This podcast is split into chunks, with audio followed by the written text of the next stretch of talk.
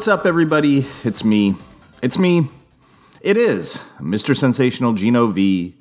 Mr. Sensational Gino Vega coming to you, the tens of ones in the listening audience, with a very special episode 86 of the Mr. Sensational Gino Vega podcast on the IC Robots Radio Network. That's right, folks. You are listening to the 86th iteration of this, the show where I, an ordinary, average, underwhelming individual living here in beautiful Napa, California, plumb the depths of my soul, the depths of my psyche, clawing and dragging and kneading through all of that mind numbingly boring, average, uninteresting existence to find those little kernels, those crumbs that I can string together in some sort of grotesque necklace and present to you as content here on this show that is truly a show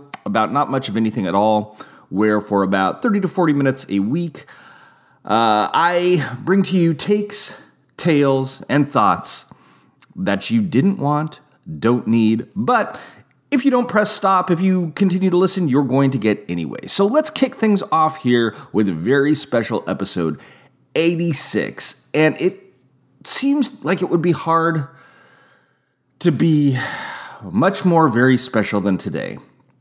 Because I record this show today on August 16th, 2022. You'll probably be listening to it the next day or later. But I'm recording now on August 16th. And August 16th is, in fact, Mr. Sensational, Gino Vega's birthday. So, we're going to talk for just a moment about birthdays, about Mr. Sensational Gino Vega's birthday. And it's odd for me to bring this to you as a topic because, as I'm sure I have mentioned on the show in the past, Mr. Sensational Gino Vega is not a birthday guy. Insofar as it pertains to himself, um, let me explain. There was a time in Mr. Sensational Gino. Why am I doing this? Is was a third person thing? I, there was a time in my life when um, ooh, I was just a notification for the first day of school starting tomorrow, which we will hit on as well. But there was a time in my life where um, birthdays were truly a momentous occasion. And I think that's pretty natural for um, you know children in stable enough circumstances where they have family members that are making a to do about their birthday, giving them gifts, et cetera, et cetera. As a, as a very young person, this seems like a huge deal. There is this amazing day of the year where all of a sudden I'm, I'm getting all this swag, I'm getting all this attention. And I think I, I became uh, aware of this, aware of birthdays um, at a pretty young age. I have to imagine there's this one in particular I remember where all of a sudden I thought it was weird because it's like, I'm getting these Star Wars action figures from my parents. Some friends of theirs are sending me um, some more Star Wars action figures and this Darth Vader cape that the mom uh, made for me. And then all of a sudden, we're going over to my grandparents' house, and there's like this cake with like clowns on it, and uh, there's more Star Wars action figures. So I'm pretty sure that was my third birthday. Third. Um, and I just remember what a high that felt like. That there's just, you're going along, you're going along, everything's mundane, and then boom, all of a sudden there's this amazing 24, 48 hour period where you're just being showered with, with toys, showered with gifts. Um, and it seemed great.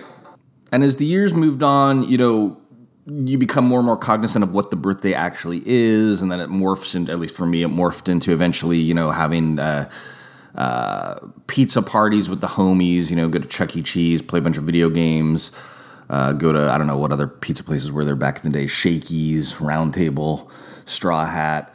Um, have a good old time. Uh, I believe for me, the, extreme high of birthdays culminated um, in um, what year would this have been? Let me let me look at the Google machine here. Um, Return of the Jedi. Jedi was eighty three.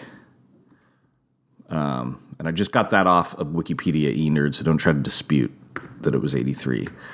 Um, because Wikipedia is known for its uh, authoritative accuracy. So, yeah, this would have been, I think, my seventh birthday Um, oh, we can we can we can triple check this here to make sure no factoid Marys come out of the woodwork. Let's see, Zartan action figure original. Um, okay, so 85. So it wasn't the same year. So I'm glad I checked because I would have been in a lot of trouble with some of our more um, uh, high strung listeners when it comes to um, the facts, as it were. Let's see here. So 1985 minus 1976. Typed in the Google machine. I was nine. My ninth birthday my ninth birthday was the culmination of all birthdays for me because that year I wanted one thing and one thing only, and it was the original Zartan G.I. Joe Real American Hero action figure. The Zartan action figure that came with this little like motorcycle speeder thing. Um, his uh, skin changed color if you left him out in the sun, and he had um, a fake face you could put over his actual face as a disguise. It was an amazing action figure at the time. Um, I couldn't stop thinking about it. Uh, I asked my parents for it, and usually my parents were fine with getting me whatever you know within reason uh, I was asking for for my birthday. There was always a little bit of a sticking point with GI Joe for a number of reasons. So my parents were not. Um, super consistent about this, but um, they would go through phases of trying to um, trying to police, trying to manage the kind of content I was consuming as a child. Um, so I wasn't allowed to see a lot of popular movies that uh, everyone else got to see. But again, it wasn't consistent because like I saw stuff like my dad took me to see Raiders of the Lost Ark in the theater when it came out, and I was pretty young uh, for that saw the Star Wars movies and stuff, but they were they they they shied away from anything more realistically militaristic. Like I remember, I this was after '85, I believe, because after we moved from San Francisco, California, to um, oh no no no no no, we were this all was taking place. Okay, getting confused here. The story I'm about to tell took place in Atascadero, California, where we lived in 1985. Shortly after that, we moved to Santa Rosa, California. When I moved to Santa Rosa, California, Sylvester Stallone's film Rambo Part Two or Rambo Two First Blood. I, I don't. I've never seen it, so I don't know what to tell you. Uh, First Blood Part Two, right? Uh, was out in the theaters. I was obsessed with this movie. I wanted nothing more to see than to see this movie. My parents would not allow me to see this movie. So when it came to realistic militarism, they they decided it was like a bridge too far. It was too violent. So they were always giving me grief about GI Joe. Um, you know, they, cutting heads off with He Man. Um, shooting people with energy blasts with Star Wars. That was all fine and good, but uh, um, you know, a survival knife and a bullet to the dome was uh, was uh, j- just too much for them to uh, picture my young mind comprehending. Um, I found this super irritating at the time because again, it'd be one thing if we were just like full blown like you know I don't know Amish people or something and didn't consume any content, but it's like you, you mean to tell me you're caring about this now, but you're not going to care about it a day from now, and you're going to watch what you're watching, but I can't. It, I, it, it, struck me as very um, false, very phony, and it stuck with me as an adult with my own children. I've never been strong into content policing. Um, I know people's mileage may vary. I know people um, that are, are very much so into content policing, but I we've always kind of let our kids. I mean, it's not like we're gonna like go out of our way to like supply them with a bunch of strange stuff that they don't want to see. But as far as what they're interested in, I've always kind of like let them explore that freely. And I think it's worked out because there's been cases where like our oldest would start reading a book and started getting to parts that like were freaking her out or she didn't feel comfortable with, and she would just set it aside and stop um, looking at it and maybe revisit it a few years later. But that avoided it turning into this strange tug of war, this strange constant struggle that actually makes the, in my experience, makes the kid become much more obsessed with uh, um, the forbidden object than if they were just allowed to interact with it and realize it probably wasn't even that great to begin with. In any case, uh, my parents were giving me the runaround about Zartan. A, because Zartan was a G.I. Joe action figure and B, and as I'm telling this, I think I might have told this story on a show years back, so bear with me if you heard it. But it's a formative tale in the life of Mr. Sensational Gino Vega. B, you know, the G.I. Joe characters had those dossier files on the back of the, the card. Um, and Zartan's described that he was a paranoid schizophrenic. Um, I think the idea was that that's where the multiple personalities, that's where the disguises came from. But my parents felt it was written in a way that was sort of demonizing paranoid schizophrenics. And now this was a problem on two fronts. A, my dad worked in the um, field of mental health. He was a, a psychotherapist. Um, so I think my parents were a little more sensitive than some about like you know making fun of people with with uh, psychological issues. But uh, in addition to that, my aunt, my dad's sister, was in fact a diagnosed paranoid schizophrenic. So I think they worried I would see this. I would see that paranoid schizophrenics were members of Cobra, and then um, I would start thinking poorly of my aunt. I guess not that my aunt didn't cause a lot of drama in the family, and everyone thought of her poorly anyway. But that's neither here nor there. Uh, so somehow, though, somehow though, the power of the birthday prevailed, and I was presented with that Zartan action figure after much gnashing of teeth and renting of hair for that. What did I say? Ninth birthday in 1985, and it was amazing. And I had many hours of fun playing that thing into the ground. Um, but birthdays were never uh, like it's like that. What's the the Polar Express? You can't hear the bell anymore. It's just like uh, at that crescendo, the thrill of the birthday had diminishing returns almost immediately to the point where I never really felt that high again. Um, and I would attribute part of that to growing, changing. I mean, you're at some point you're not a little kid anymore. You may still like to play with toys, you may still like to collect things, but it just you have more agency in your own life, more ability. There's no longer this situation where you either get nothing or presents come just apparate out of thin air into your arms. Um, so for me, at least, there was less of a high. Of this idea of getting presents and and um, I do. Uh, I wouldn't have, I wouldn't change the feeling that I got from it as a child for the world. I loved that feeling of surprise and magic. Um, and I think it's an important thing for kids. I did with our kids. I we both of us as parents went out of our way to kind of create a lot of rituals, a lot of uh, fantastical things around holidays, around birthdays and such when they're young.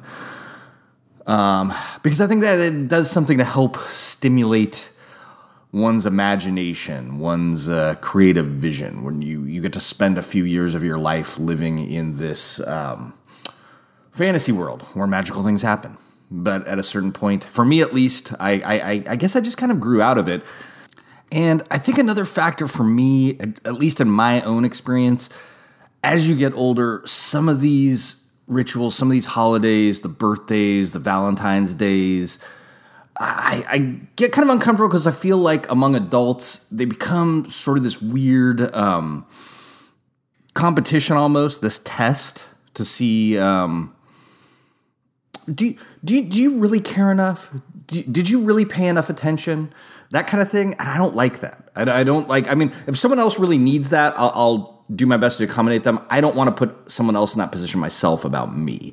And I think the the death knell for for birthdays for me was um, gosh, I uh, would have had to be um, it was like 13 years ago. So let's see here. let's go into the old Google machine for some math. How you like that, e nerd? I'm doing a 46 minus 13 on the Google machine. So I was 33, right around 33. Um, we at the time um, so the reason i know this is 13 years ago um, our youngest miss sensational 2 who is now 13 what am i talking about? She's 14 um, okay let me do this again. 46 minus 14 i was 32 uh, yeah she just turned 14 um, last month. Look at me with the birthdays. See i'm case in point here uh, if uh, uh, there was a test to see how much i cared about her i just failed. I should mention I'm also the same guy that um, lost my wedding ring like a week after our wedding, falling into, I believe, the Sacramento River at a uh, co ed bachelor party on an island where we were ferried out there by the individual known as Joe C. What does he also call himself? Like Joe, is it Joe Normal, Joe Average, Joe Nobody, Joe Nobody, the patron Joe Nobody. Um, thanks to him, all his fault. I lost my wedding ring.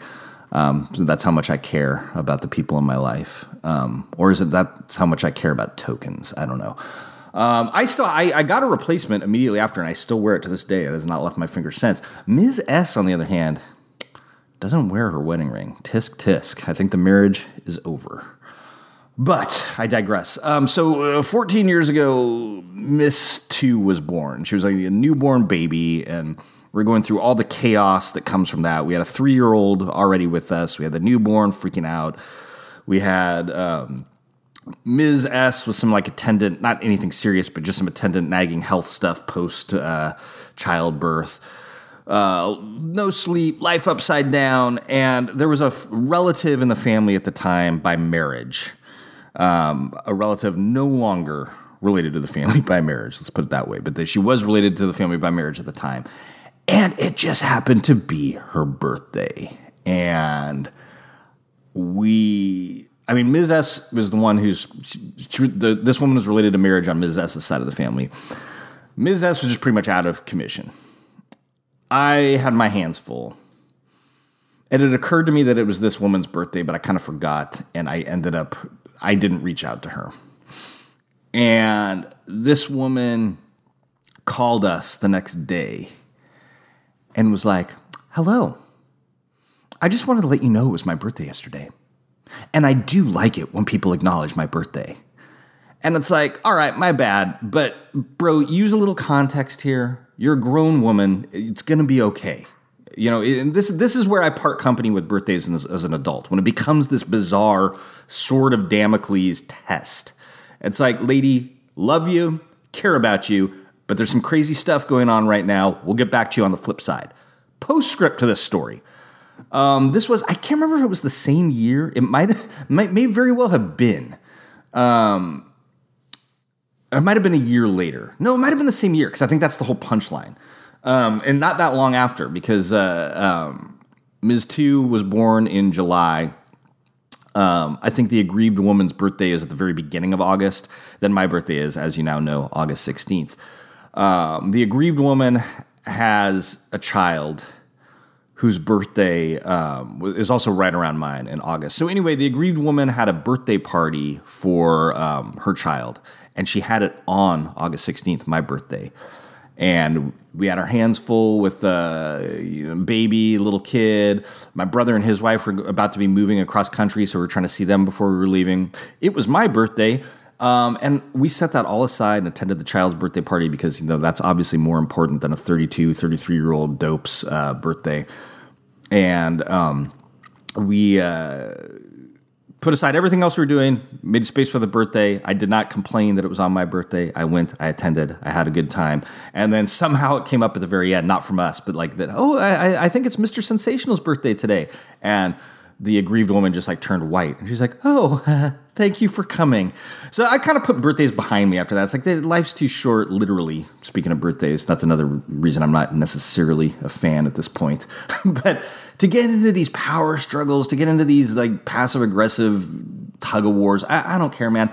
Let's just hang out every day. Let's have a good time every day. Let's like uh, help each other get whatever stuff we want and you know, I don't know, be nice to each other, ELE, as it were. If you're into birthdays, I, I seriously, I'm not telling the story to try to be like a jerk and like make you feel bad. Like, I'm just saying my own perspective here. Why I'm the guy that doesn't care birthday care about birthdays who's talked to you for 20 minutes about the fact that it's, it's his birthday today. If you get joy out of birthdays, if you love birthdays, go for it. Go for it with gusto. Just do it with a little bit of understanding that you know you're not a little kid anymore, and it doesn't have to be this total like. Um, uh, Mr. Trumpian, like everyone bows down to you that day. Just just enjoy enjoy people every day. If you want to elevate it, enjoy people in a birthday way on your birthday. Go for the gusto as well. I don't know. That's my my two cents. I'm gonna be celebrating my birthday today by recording this episode, taking a child's phone to get a screen repaired at a screen pl- repair place, taking another child to Santa Rosa for an orthodontist appointment, coming home, making dinner, getting them all ready for the first day of school tomorrow and uh, Ms. S has to work late, so happy birthday to me. Folks, we are going to close out this very special episode 86 of the podcast with a look back at um, a recent topic that is finally um, dead and buried once and for all. Those of you who listen to the show may recall that um, a while back there was this whole viral marketing to do here in Napa, California, wherein New Belgium Brewing Company's Voodoo Ranger brand imprint um, started this ad campaign where they claimed they were going to be opening a uh, beer themed amusement park here in Napa uh, with uh, multiple nightly fireworks shows, with a tidal pool with beer instead of water in it, with like the world's largest or Northern California's largest roller coaster made out of recycled beer barrels, et cetera, et cetera. All kinds of outlandish claims. Um, and then if you pulled on the thread and followed it along, you were invited to a focus group to give your thoughts on the project. Um, I was fascinated by this campaign at first, so I ended up attending one of the focus groups uh, where an obvious actor portrayed this project, this obviously fake project, as a real thing and real life members of the Napa public um, sat there and lost their mind and got irate and believed everything they were being told as true. And then we were all paid $150 for our trouble. We got a Voodoo Ranger action figure and a pint glass. Um, you may recall that when I did an episode about this experience, um, I had mentioned that the strange part of it was that it was it was obviously some sort of viral marketing hoax, but we left there without kind of an end to the story. Like they didn't say why they were bothering to do this. Um, no, this isn't really happening, etc. A few weeks after the focus group, everyone who attended was emailed the fact that, in fact, there was no Voodoo Ranger Action Park amusement park. Um, that the whole thing was a viral marketing hoax, but that we had all signed non-disclosure agreements um, at the event because we did have to sign something before we went in. Um, meaning that we could not talk about it, we couldn't post about it being fake online until um, they uh, revealed the fact themselves publicly. And so after we got that notification over the next month or so, Voodoo Ranger on their Twitter and on their Instagram had slowly been releasing these uh, kind of promo reels that they put together from the focus group uh, um, footage of of angry Napans foaming at the mouth about "Stay out of Napa." Um, you know, and it was like uh, Napans don't want the Voodoo Ranger Action Park, but we're coming anyway.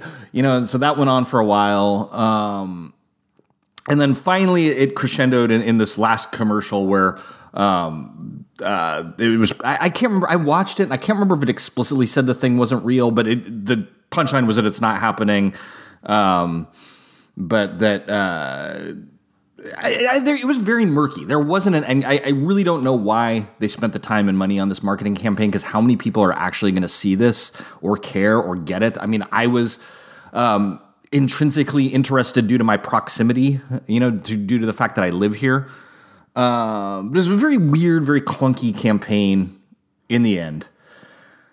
Um, but there was some some articles written about it in Bay Area publications, uh, San Francisco Chronicle, and then a um, online entity SF Gate, and their take on it was um, that New Belgium Brewery, Voodoo Ranger were heels because they came in here and they manipulated these poor people into believing something was real and then made them look stupid in the footage.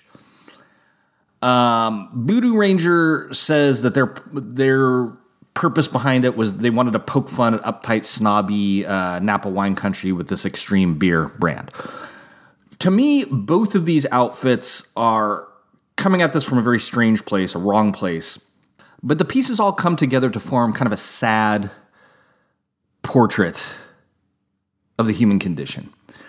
So, on one hand, you have Voodoo Ranger's initial assumption that Napa County is a place of extreme wine snobbery and it needed to be shaken up and made fun of by this extreme IPA imprint. Um, I hear this a lot. I hear this a lot. This idea of, of Napa being this land of, of rich wine people, uptight wine people, and that does exist here to a degree. There are obviously wineries here. There's obviously a wine industry. There's a whole tourism industry based on people visiting the place to go to the wineries. There are attendant restaurants because of the proximity of the wine. Um, there's other kind of alcohol distilleries because once you start drinking the wine, you want to drink other alcohol. There's there's all kinds of food and drink here. Yes, um, a lot of that does not pertain to the people that actually live here in the city of Napa on a day to day basis. Before tourism kind of blew up here, it was just kind of a middling rural suburban town. And as far as people who straight up live here, that's a lot of what you have. You have people, particularly the people that came out of the woodwork for the focus groups, and we'll get into this, but a lot of older, as, as they might be called, boomers that have no affiliation with the wine industry. They were just kind of middling Northern California, not not unlike a lot of people from growing up in, in Santa Rosa, um, where things change, and, and, this is true in Santa Rosa to a degree too, um, where I used to live, but in Napa in particular, these older folks live in these modest homes with insanely inflated real estate value because of the tourism. So they are set with their, um, if they are homeowners, which many of that age demographic, that ilk are, they have this great financial windfall from the fact that the place that they live blew up into a tourism area. At the same time, they are against all things tourism, all things change, all things growth, all things expansion. So they want to benefit from it, but they are also against it. Um, there's those kind of people that live here. There's oftentimes complete overlooking of the huge uh, Spanish speaking background population that lives here, folks that live here that work, um, you know, in the service industry and the labor industry. Um, when people talk about rich snobby Napans, they're just completely overlooking um, the people that do a lot of the uh, grunt work in the wine industry, who also, in fact, live here. Um, then there's also the, the I mean, I've met a lot of like people in wine in my time here and they're mostly people in their early 30s working for wineries, working as winemakers, but it's like it's more of like a blue collar job. They're not like rich people; they're young people. It, they're, it, it's akin to people I knew um, when I was in Sonoma County that worked, you know, for like coffee roasters or whatever. Yeah, they work there. Yeah, it's a trade. Yeah, they they make a nice, you know, they make good trade type income, but they're not. They don't own the winery. They're not these rich snobby people. They're just, you know, working men and women that. Um, this industry is thriving here, so they're working here. Um, a lot of the images you see of the people in outlandish garb and, and fancy cars and blah blah blah, it's people that are visiting here. Um, not that there aren't some of those people that live here, but most of them, even if people of that ilk live here, it's usually this is like their secondary or tertiary residence that they live like in San Francisco or somewhere else. So anyway, Voodoo Ranger came into the whole thing with an unf- uh, operating off of an unfounded stereotype. But that's how we all do everything. Everything is based off of we believe something is true, therefore it becomes true. So they were working on that assumption, making their um, parody marketing campaign. And I don't fault them for that. They're trying to make noise. They're trying to make attention for themselves. Uh, they're under no obligation to consider Napa responsibly to to actually learn about who lives here, why they live here, etc. Um, where so the the articles in the uh, San Francisco Chronicle and SF Gate were really trying to make them the heel. Like they came in here, they manipulated people, they lied to people, they made people upset about something that wasn't true. They were disingenuous. I say they were trying to create content. More power to them. I mean, if you find that heelish, then you find business, you find free market heelish, and we can get into that. But I mean, that's they're doing what they're doing to make money. You know, they're not a moral entity. Where I find much more fault, and where SF Gate and San Francisco Chronicle are trying to paint these people as, as the victims, we're the people that went to these focus groups. We're the people that that took all of this stuff at face value, no critical thought whatsoever. Beer title pool, sure. I think someone's really going to try to build one of those. Three fireworks shows a night in Napa? Oh, yeah, they're really going to get away with that. Uh, using no critical thought, no discernment, showing up at these things in this belligerent, angry, yelling mode. These people chose to act like this. These people chose to not use their mind. These people chose to accept whatever was shown in front of them as truth. And so they can live with the consequences of looking like an idiot on um, the sizzle reels that were made. And in the end, who cares? It's just for a dumb beer advertisement. But where this becomes more depressing to me, more insidious to me, is um, people do this about very real things, about things of, of consequence. Um, people are just so easily led into mob behavior, into unthinking, um, uh, frenzied horde behavior often over things that aren't even true. You simply have to tell someone something and they will take it as gospel.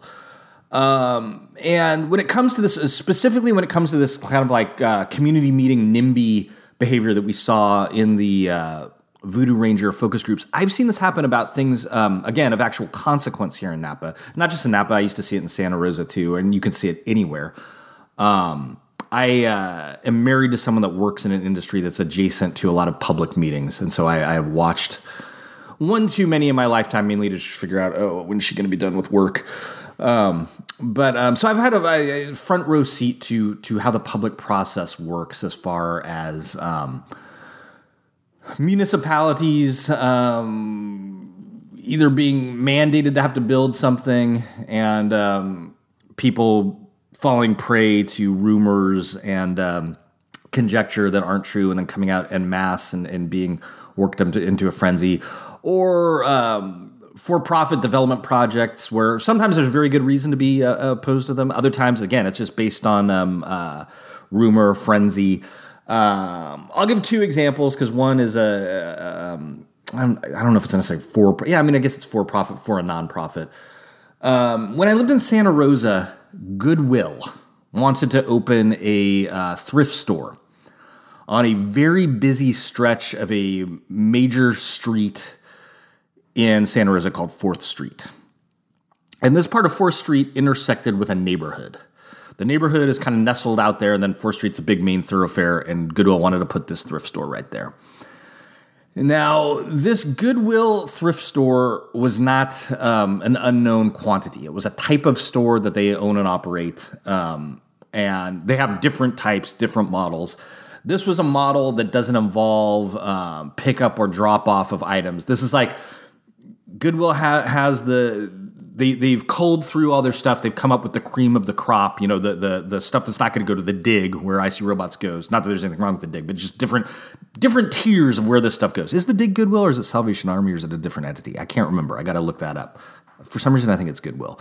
But you know, when they're culling through all this stuff and they find the stuff that can actually be presented as like storefront antique material, it goes to this certain model of store, and that's what Goodwill was proposing to open here.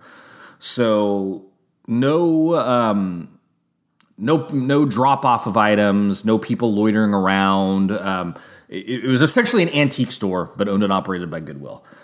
But somehow a rumor got started that this was going to be like a homeless drop in center, and people were going to be like offloading all their stuff here, and they were all going to be hanging out in the neighborhood, and uh, the place was going to be operating 24 hours a day. And, and so this antique store that has since, you know, it was approved, it opened, and I'm sure everyone has forgotten it even exists, turned into this frenzied mob of people. We don't want you stay out of our neighborhood. Ah! And, and again, they weren't even going into the neighborhood, they're going to the major busy street that already has all kinds of business and commerce on it at the edge of the neighborhood. But the rumors were flying, people were believing everything that came down the pike none of it ended up being true. The thing opened, and like I said, I mean, I, I, would love to do like a documentary and go back and interview people about what it's like, you know, 10, 15 years later, however long it's been since that thing opened. But it's so much ado about nothing, so much negative energy that probably could be harnessed into something positive. Because again, everyone is up to go out and participate in their community when it's negative, when they're per- perceived that there's some some entity coming out to get them it's much harder in a lot of cases to get people to uh, come together and pitch in uh, creatively, positively, and that's probably that, that, that's what we need more of in this world. But sadly, you know, the Voodoo Ranger experience was showing that that, the what's easier to do is to push those buttons to get people angry, to get people fired up, to fight about something, to fight against something. The other example I will give is here in Napa. Um, there was um, an entity, a homeless services entity, trying to open um, this housing uh, community in this abandoned lot, not very far from where I live, actually. And the way it's the type of gimmick where the place is managed. Um, so you know, there's social workers or whatever, um, that that live on the premises, and people that that do not have housing are given units there.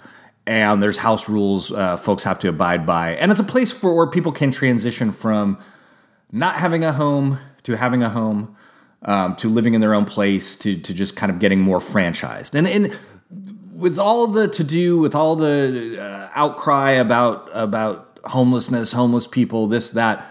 You'd think that the idea of transitioning people away from that um, into having their own place, into being able to become stable, that that would be the aim, that'd be the goal, um, because it's good for them, but it's good for everybody. Because would you rather live in a world where people that are having problems, that are having issues, whether they be mental health issues, drug addiction issues, would you rather live in a world where these people are living in managed care, where they're being assisted and they're not like sleeping in your doorway, or a world where they're literally sleeping in your doorway, which has happened here at our, our place here in Napa, which, you know, uh, ELE, but it's kind of awkward to have a dude just posted up in your doorway at like five in the morning.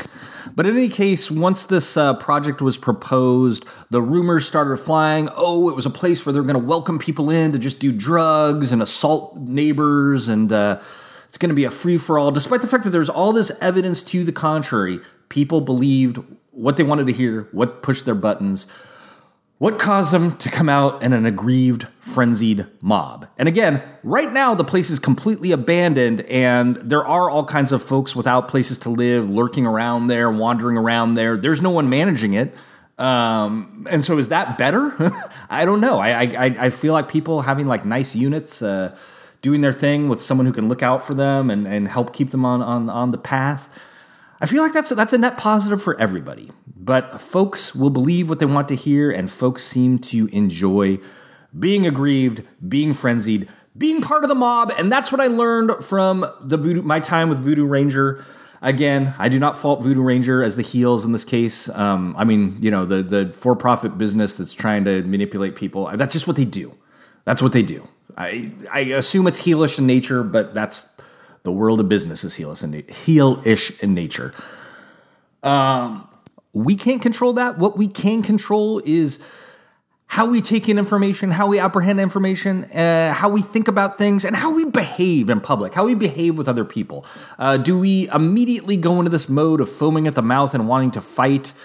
Or do we allow for a little bit of space to kind of figure out what's going on and kind of figure out a way forward that works for the most people possible? I don't know. That seems like a good way of uh, a good mode of being to me your take may different, may may different, may differ. And that's just fine. Now, folks, I'm off to celebrate my birthday in grand style. I will talk to you next time. Until then, it's me, Mr. Sensational Gino Vega, signing off. Oh, oh, oh, oh, no, I forgot something. I forgot something. Um, first, well, no, the time I announced it was the first time, but the, the, the first time since then on the show, I forgot our segment. Folks, it has now been one week, one calendar week from the time that I'm recording this, um, since the time that I recorded last episode. We did do an episode last week, right? Yes, we did. One calendar week without a visit to Napa, California by one engineer nerd. One week and counting. This segment got kind of shortchanged this week. Um, we'll revisit it in more detail next week. But one calendar week without a visit to Napa, California from our friend of the show, friend of the network, engineer nerd. Until next time, it is me, Mr. Sensational Gino Vega, signing off.